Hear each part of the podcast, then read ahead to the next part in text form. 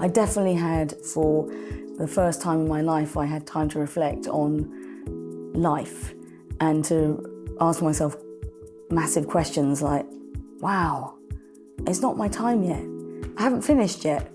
This is wrong. Is this what happens when your life ends? You just get told this is the end of your life? You're listening to The Ticker Tapes, a podcast by the BHF. Hello, and welcome back to the Ticker Tapes. This is the final part of our conversation with three amazing women who've been brought together today because they have one huge thing in common, which is that they all had heart attacks.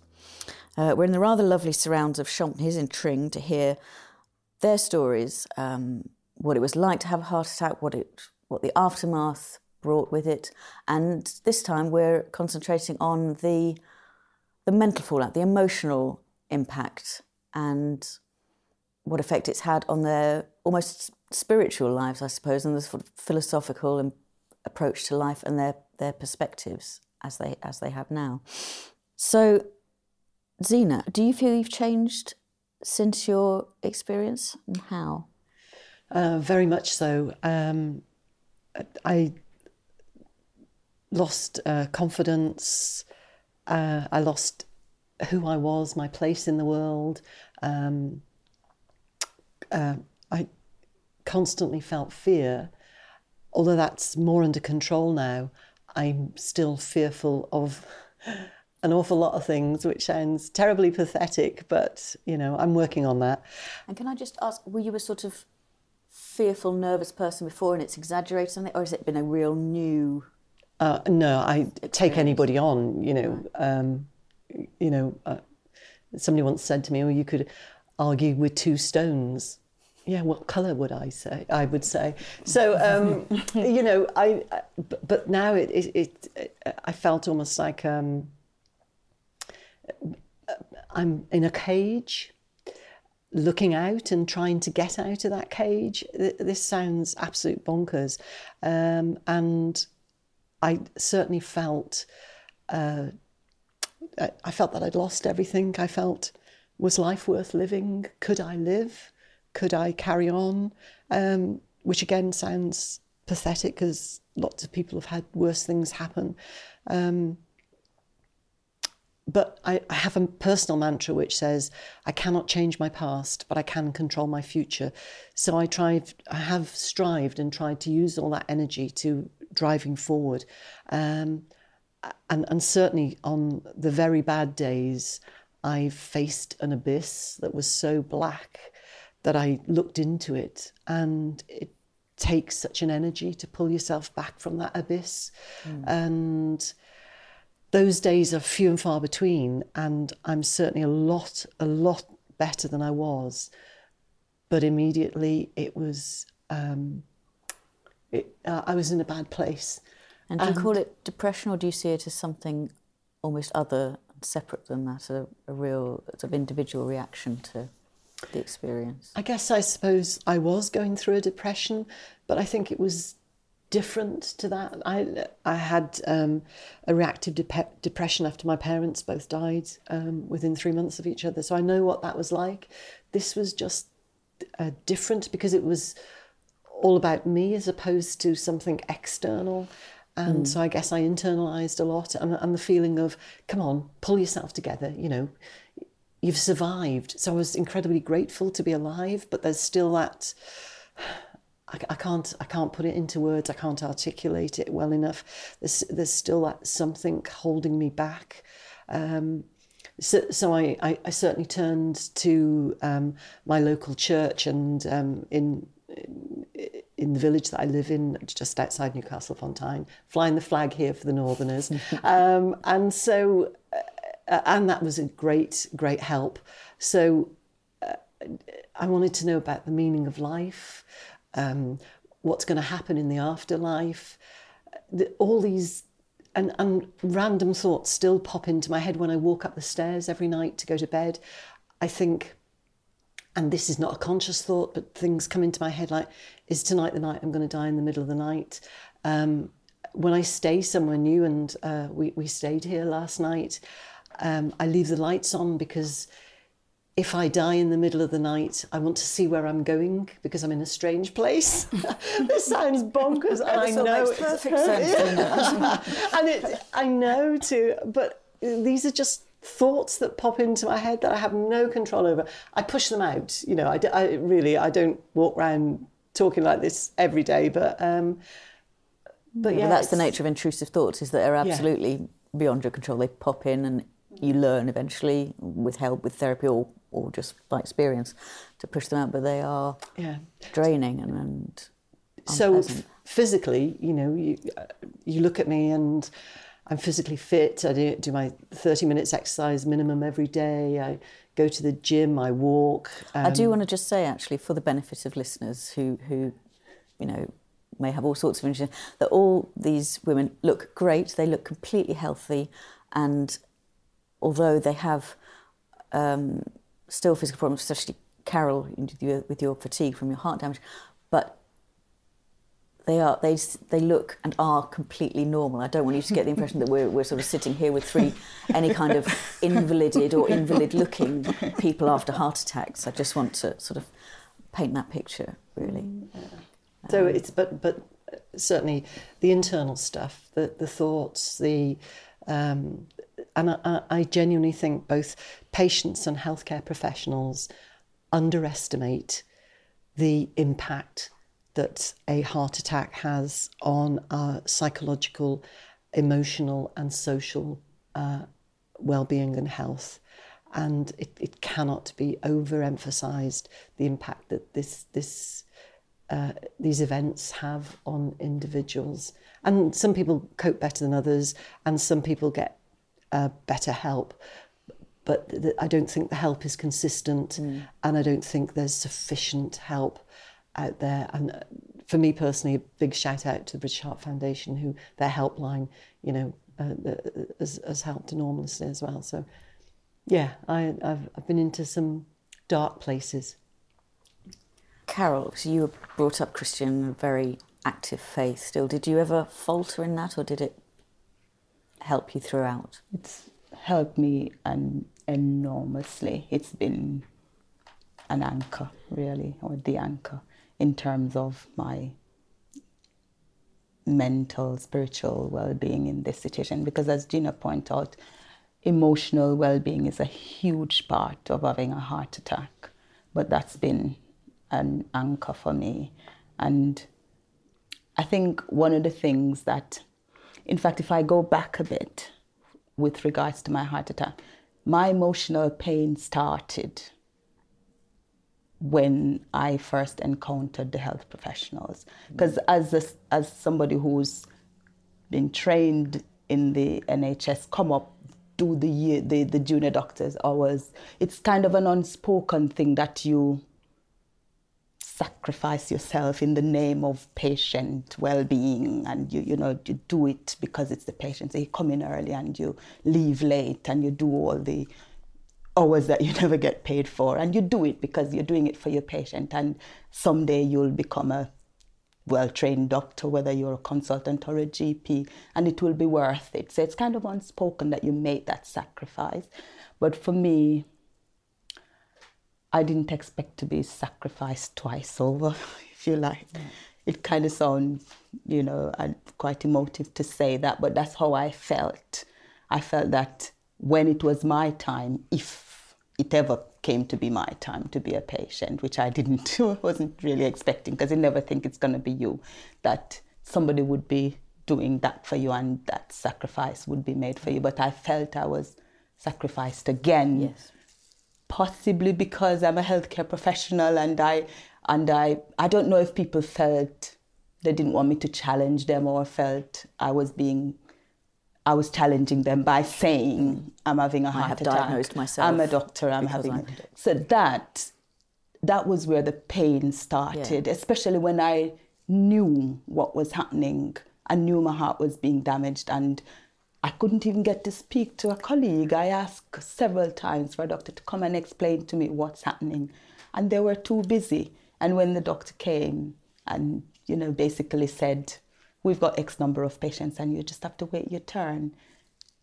It was painful Yeah. and so i have had to that that's been a big part of what i've had to deal with the emotive part i feel i i find that i have dealt with the physical bit of being having a heart attack much better than Because this it's easier to, bit- to sort of deal with a, a bolt from the blue that has no malevolence to it. It's just the luck of the draw. Yeah. But to be uh, that kind of, there's almost a personal betrayal is always Yes. much harder to get over, which, which is what you really experience yes, when and rejection people and didn't feel like take not- you yeah seriously. Yeah, so that's been something that I've had to really mm. deal with. And again, as a Christian, I'm meant to forgive, mm. and and I have to deal with that, and I'm doing that, and I've gone a long way, you know, in doing that. But that's been one of the biggest mm. battles that I've had to fight. I think we shouldn't forget, for, especially for, uh, if listeners, are, this is the the only episode or the first episode they're listening to.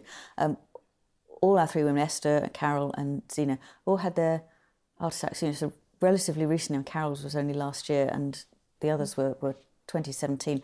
So they're still really in the, the throes of of that longer term recovery. Um, Esther, did you have any kind of religious faith to fall back on? Did you find yourself becoming more spiritual, less spiritual? What kind of impact did it have on you? I'm not really a, a religious person, so I didn't have any faith as such, but I definitely had, for the first time in my life, I had time to reflect on life and to ask myself massive questions like, wow, it's not my time yet. I know it's not my time yet. No, I haven't finished. I haven't finished yet. This is wrong. Is this what happens when your life ends? You just get told this is the end of your life?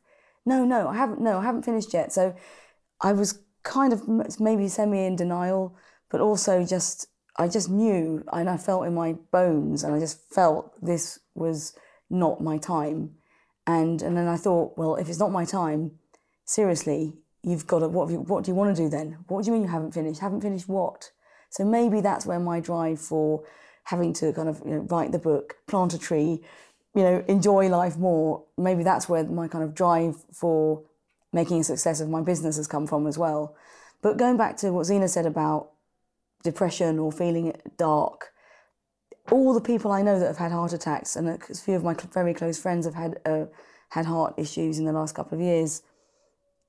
Every single person I've spoken to has said they felt incredibly anxious, and then quite depressed for a period of time.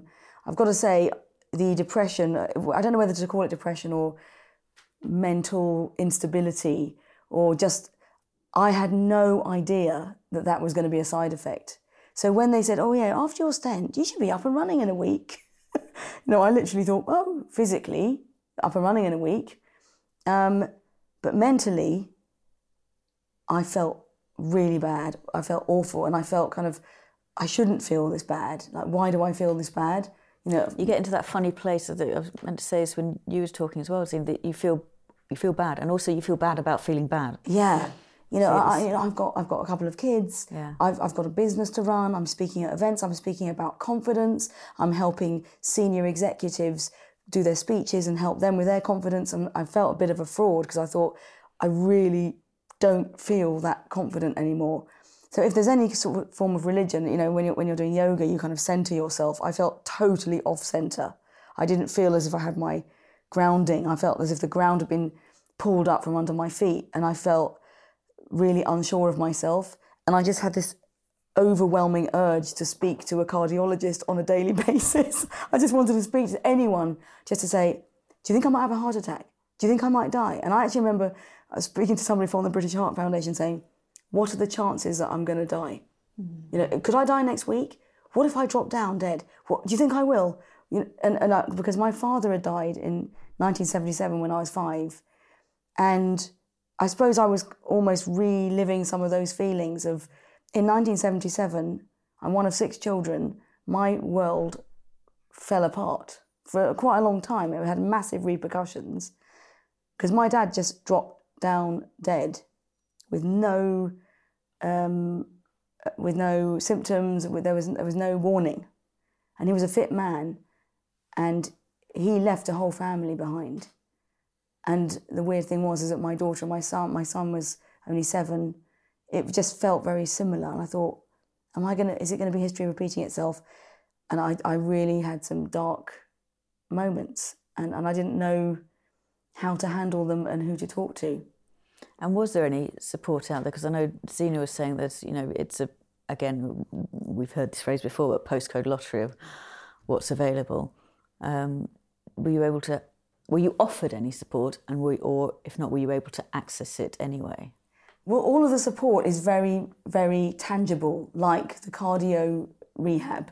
That's about going to the gym and getting your heart rate up um, and testing your, your, your physical being. I don't think people necessarily talk about uh, some kind of uh, support group.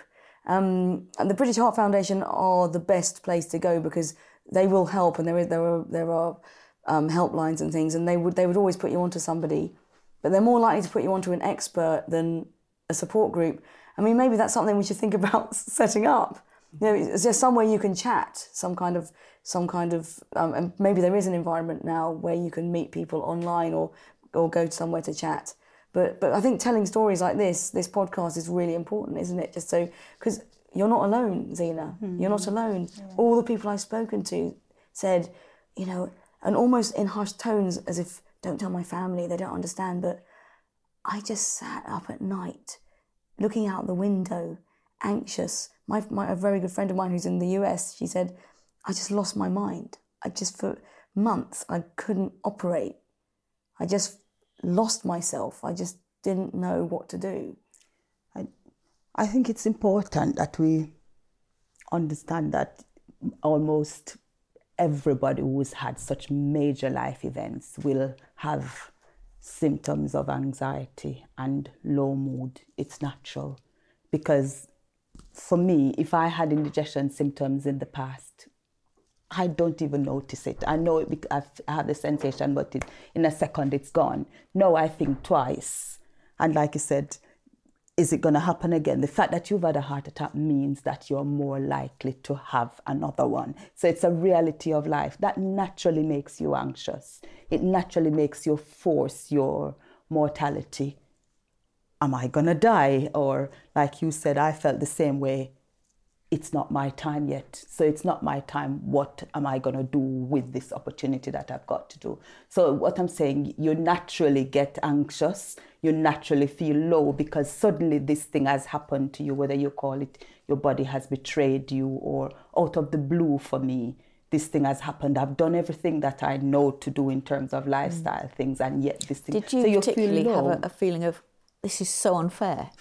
Yes, Did you have I, to wrestle had, with that? I had that feeling, but I also had the feeling again going to my Christian beliefs that God knows why He's allowed this to happen to me, and I talk about that in my book. It's about the you don't get the glitter in the gold or the silver until it's gone through the fire. So I see it that kind of way. It's like something that I had to go through to bring out the best in me, to take me to my next level, sort of thing. So I saw it as that.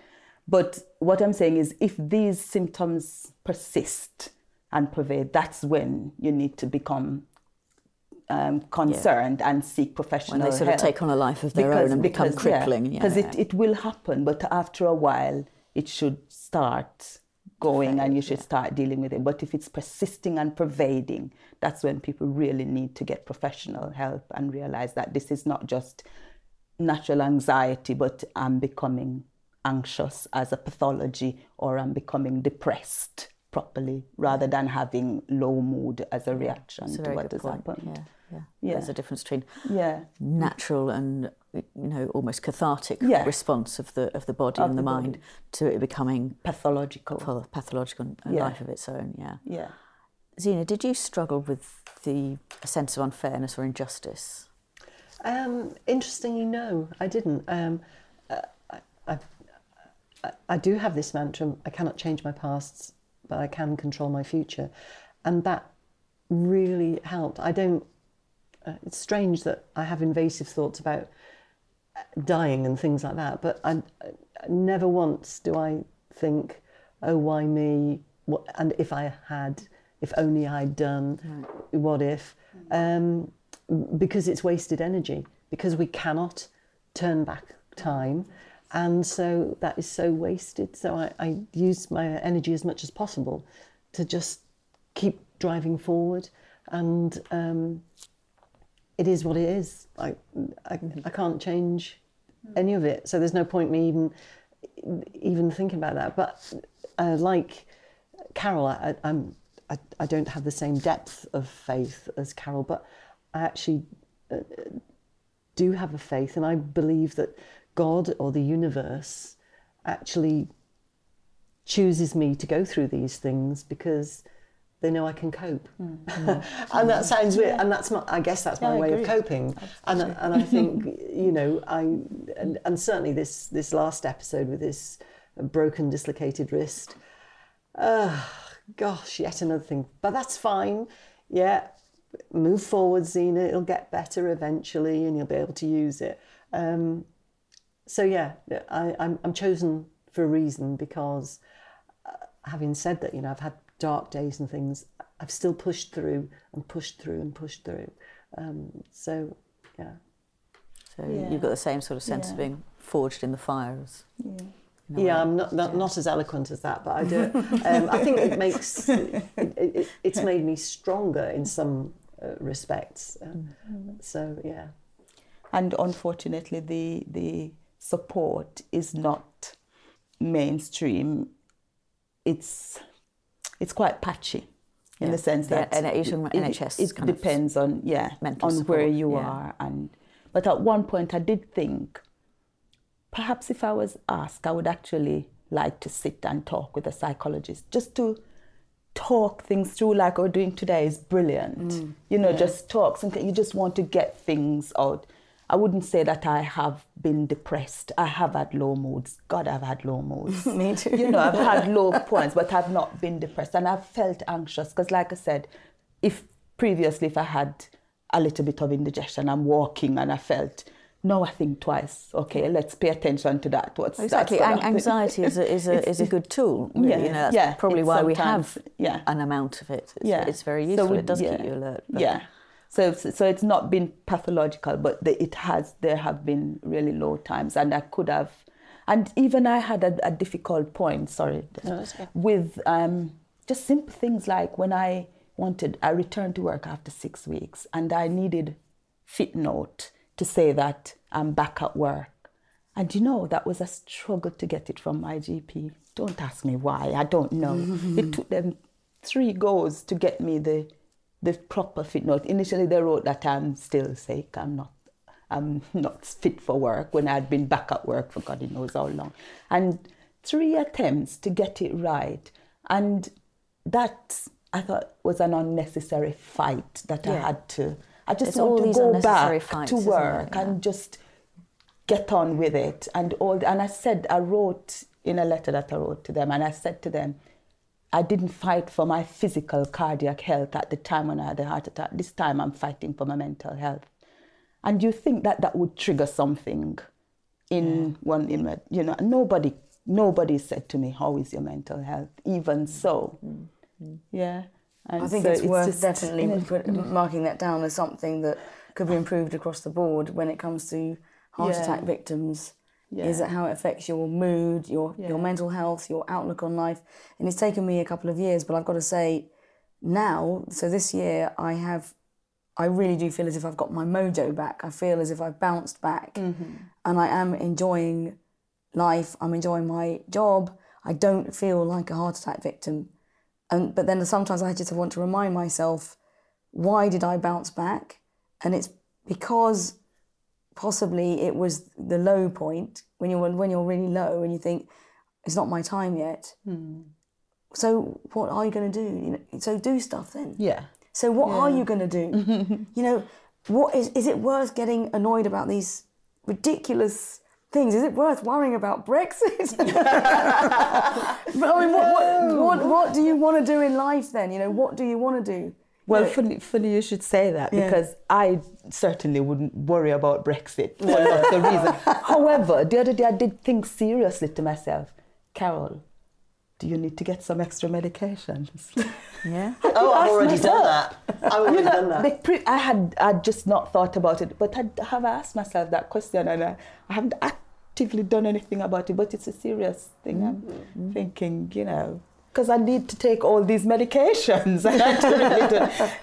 no, but I think the, the, the flip side of the mental health issue is now that I am more aware of putting myself under what I call stress, and I try and avoid stressful situations, certain things I'll point out and I'll say it in the family situation. And it's then turned back on me and, oh, you're being too Self-indulgent. not self-indulgent. No, is your it, it's always um, almost as if I'm being questioned. Are you okay mentally? Because previously, probably I wasn't so intense about not being under stress, and now I'm saying, don't do that. That's stressing me out. It's now it's now being turned the other way as maybe you're not okay mentally. I know I am. And I'm just trying to protect myself. Yeah. But it could almost be used as kind of a weapon. It's another adjustment, isn't it? Everyone has to then recalibrate Yeah. themselves Yeah. around. Yeah. Yeah. But the main change for me is my decision making now is my, this is how my decision making goes. What will make life less stressful? Yeah. That's Absolutely. So you know, where do we go Yeah. on holiday? What do we Yeah. want to do? The shopping, whatever. Yeah. What will make my life less stressful? Yeah. And actually, slowing mm. down and calming down and not working isn't the answer for me. No, Because I me. like to be I active and I like like to to have a purpose. Yeah. But making my life less stressful, whether it's yoga or extra time, that's that's how I've changed. Hmm. Okay.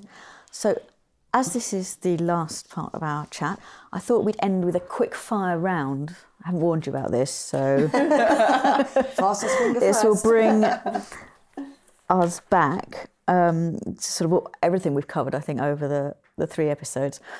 So I'm going to give you a sentence and you're to complete it with sort of the first thought, brief thought that comes into your head. So This is quite stressful. suddenly stressful, you know. Um, so everybody relax. And Zena, before I had my heart attack, I never knew. The emotional impact that it would have on me. I never thought that was possible.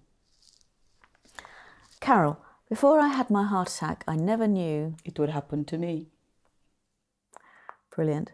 Um, Esther, before I had my heart attack, I never knew. it wouldn't feel as if I'm having a heart attack. Good point. All right, question number two, or sentence number two. The things they don't tell you when you've had a heart attack. What a crock of shit it is.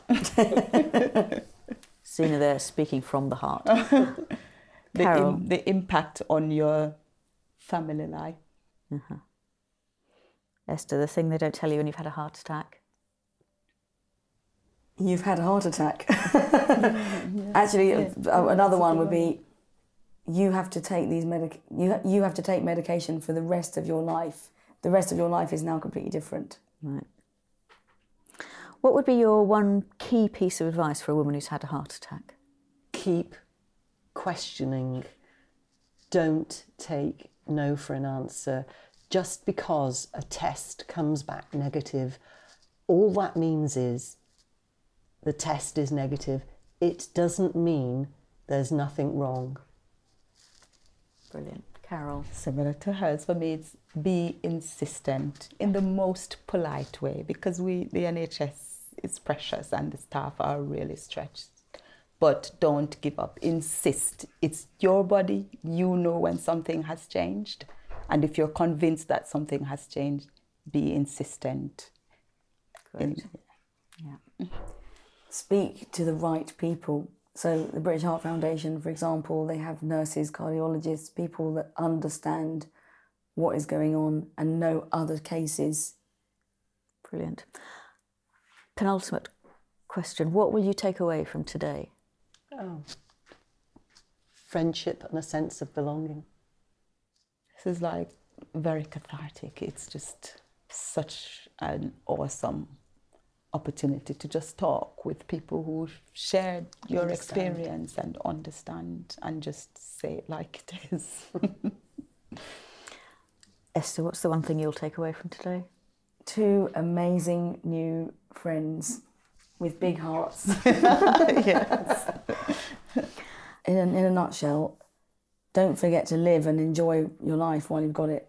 I think on that note, um, that was the final part of our final conversation with these incredible women who have all been through an extraordinary experience and have been kind enough and articulate enough to share it with us. And, and for that, I really, really thank you. Um, it's been amazing for me, and I know the BHF is incredibly grateful to you as well. So thank you, thank you.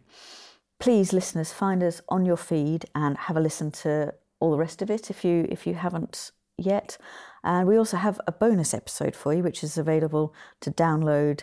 Uh, it's a recording of the panel event that I was lucky enough to take part in a few months ago at um, with the BHF, and you'll hear in more detail from researchers and, and cardiologists, as well as with uh, other BHF ambassadors, including the Duchess of York, about the inequalities women are facing when it comes to heart attacks, and that will inform you um, even further about what goes on. So please do take a listen. Um, as I say, I found this just incredibly interesting, informative. It's been an absolute honour and a privilege to listen to you all, and I'd like to thank Esther, Zena, and Carol for being so open, uh, especially Zena, uh, sharing such intimate details of your lives. Uh, I'm Lucy Mangan. Thank you for listening. Thank you again, you three, for joining me. Thank you, me. Lucy. Thank And you, Lucy. Until Thank hopefully you. next time at some point. Thank you. Thanks for listening to the Ticker Tapes. If you would like any more information about the BHF's campaign and the heart attack gender gap, or if you want to know the signs, symptoms, and risk factors to be aware of, then please visit bhf.org.uk forward slash women.